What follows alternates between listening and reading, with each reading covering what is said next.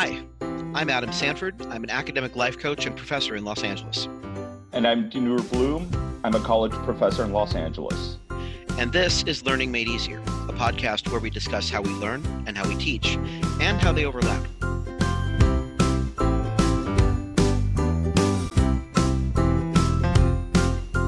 Welcome back to Learning Made Easier. This is episode 63 How to Ask Better Questions, or the Question Formulation Technique. Now, this episode mainly comes from an article on kqed.org, and we're going to link that in the show notes.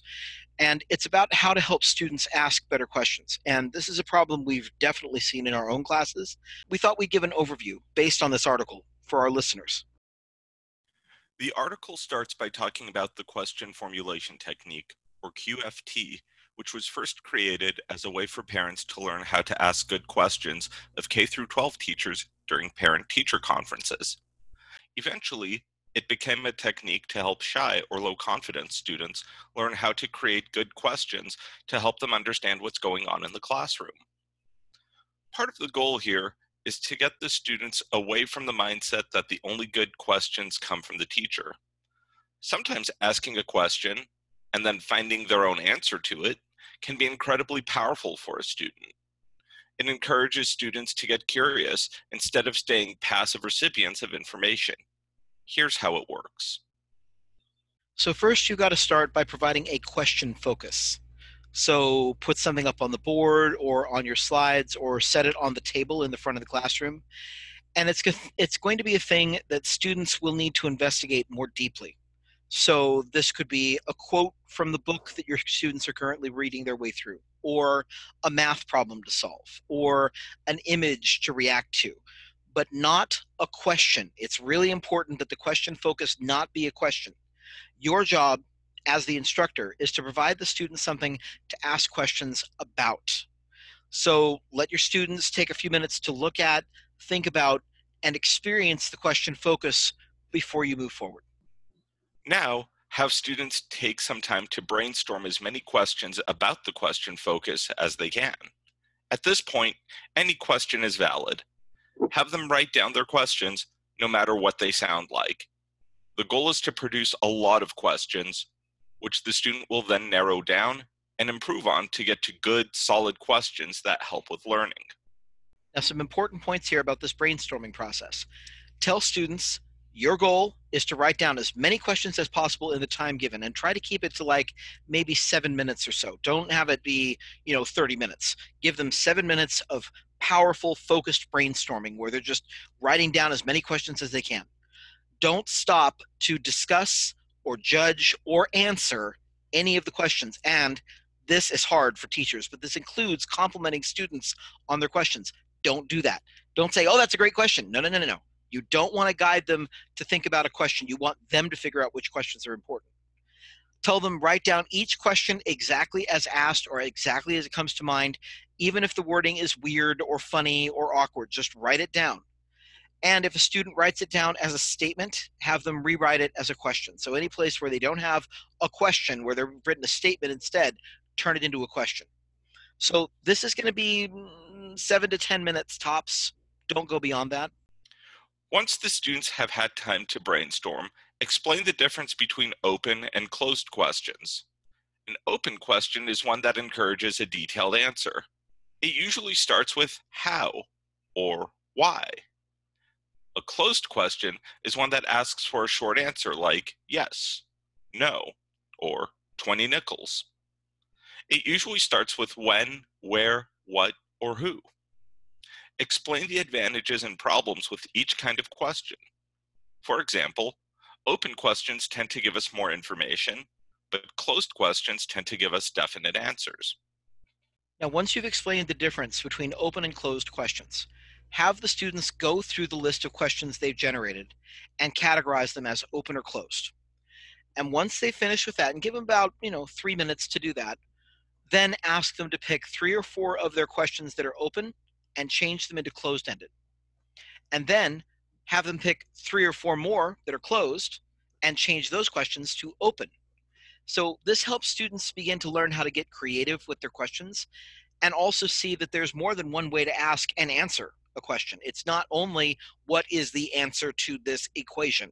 It could be what does this equation tell us about the properties of these two elements or how do we understand what they meant when they said exquisite instead of it just being a very flat question. So this allows your students to kind of tweak their questions, play with their questions, find new ways to ask their questions. And that's important. That builds their ability to think through a problem. Once they've done this, ask them to pick what they think their three best questions from the entire list are. Ask them to share one or more of them, either with the class or in small groups, explaining why they think these questions are their best ones. Then come back and have the class discuss what makes a good question for this class and why. Look for patterns. Did the class tend toward closed questions or open ones when picking their best questions? What kinds of open questions were the most common? Why do they think that is? Now, for teachers who worry that this is going to take the class away from the questions that they need to answer or they need to understand, what they found in research is the opposite is almost always true. In the article, for instance, one teacher had her students ask questions about a topic she provided. And after this asking and brainstorming and winnowing process, the class produced three questions which were almost identical to the ones that she had wanted them to work on in the first place. But the difference was the class had produced the questions. And because of that, they were interested and they were curious about the answers. That increased their engagement in ways that simply handing them a list of questions never could have. The advantages of using the QFT method are threefold. It increases student engagement by priming curiosity. It increases student ownership of their own learning. And it increases the feeling for students that they have a voice in the learning process.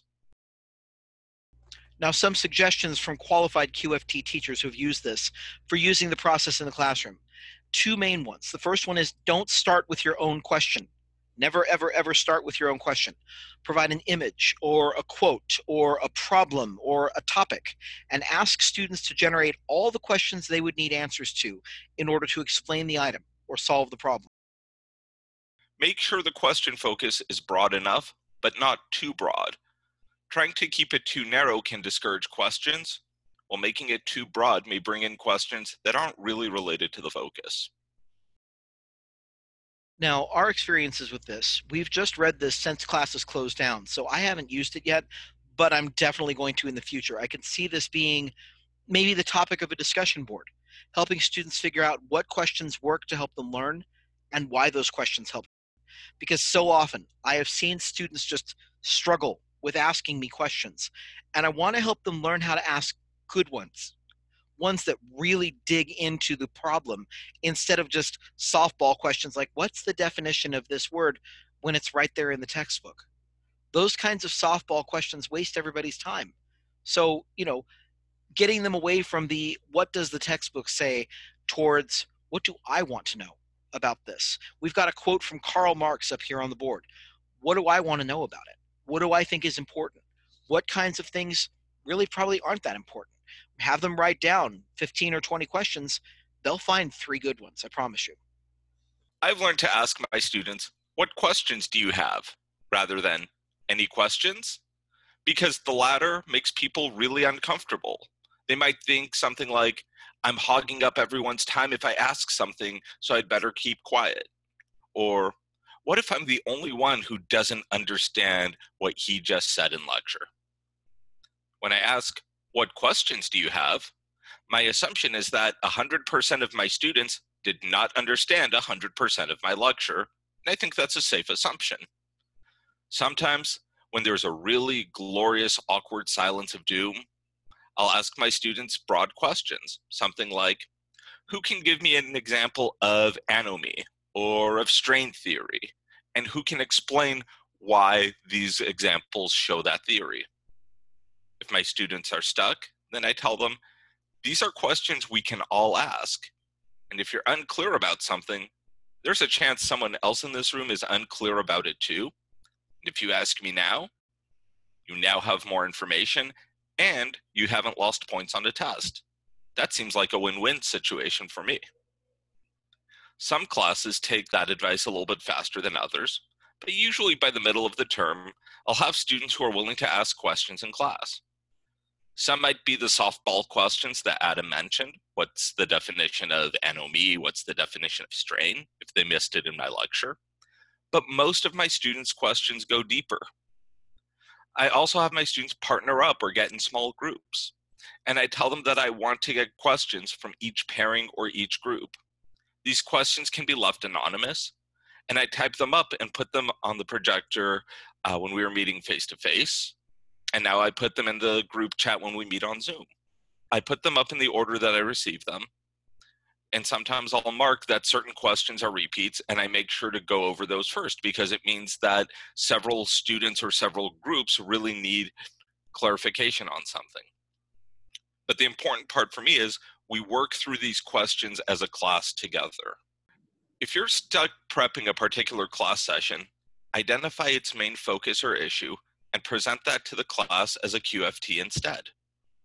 Allow the students to come up with the questions they need to answer in order to understand or solve the problem. You know, you also made me think of something with that fear of what if I'm the only one who doesn't know this? The process of generating a bunch of questions in the QFT and then getting together in groups to decide what are the three best questions.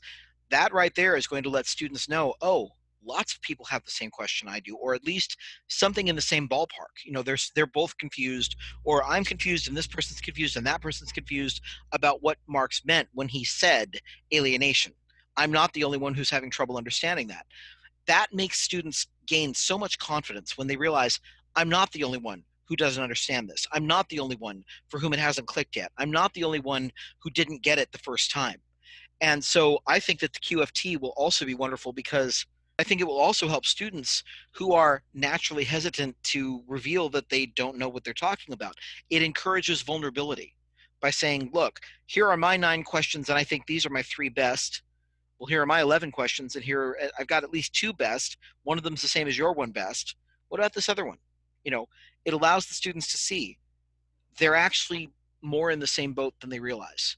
And I've mentioned this before. It's like when I give a writer's workshop and I list nine different problems and I say, okay, raise your hand if you've had at least one of these problems. And like 95% of the hands go up. And I put my own hand up because one of the problems that I have listed is I don't know how to set a scope condition to save my life. I will just go off on every tangent and you'll think that you're in a math class. I'm going on so many tangents. And students go, You do that too? Yeah, I do that too.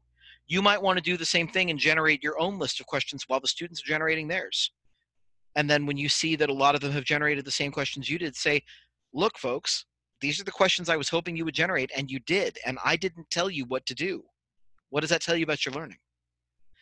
Now, for students, and granted, the last the last few of our episodes have been geared more toward teachers, but students, try using the QFT as a structure for a study group. Spend a study session doing a QFT about a topic that the whole group is having trouble with. Figure out your best three questions, send them to your instructor and say, hey, Dr. Sanford, this is our set of three questions where we're still confused. Can you help us? Hey, Dr. Bloom, when you talked about Marx, we had some serious trouble with the idea of alienation. So here's our three questions about that. Could you email us back? So that's what we have for you in episode 63. If you're finding this podcast helpful, please share it with your friends. We're always hoping to get new subscribers so we can help more people. You can find us on Apple Podcasts, Spotify, and Android. We're hosted on blubrry.com. Also, we would really appreciate it if you wrote a review of this podcast on Apple Podcasts. And be sure to join us next week for episode 64, when Dinur and I will talk about the myth of motivation.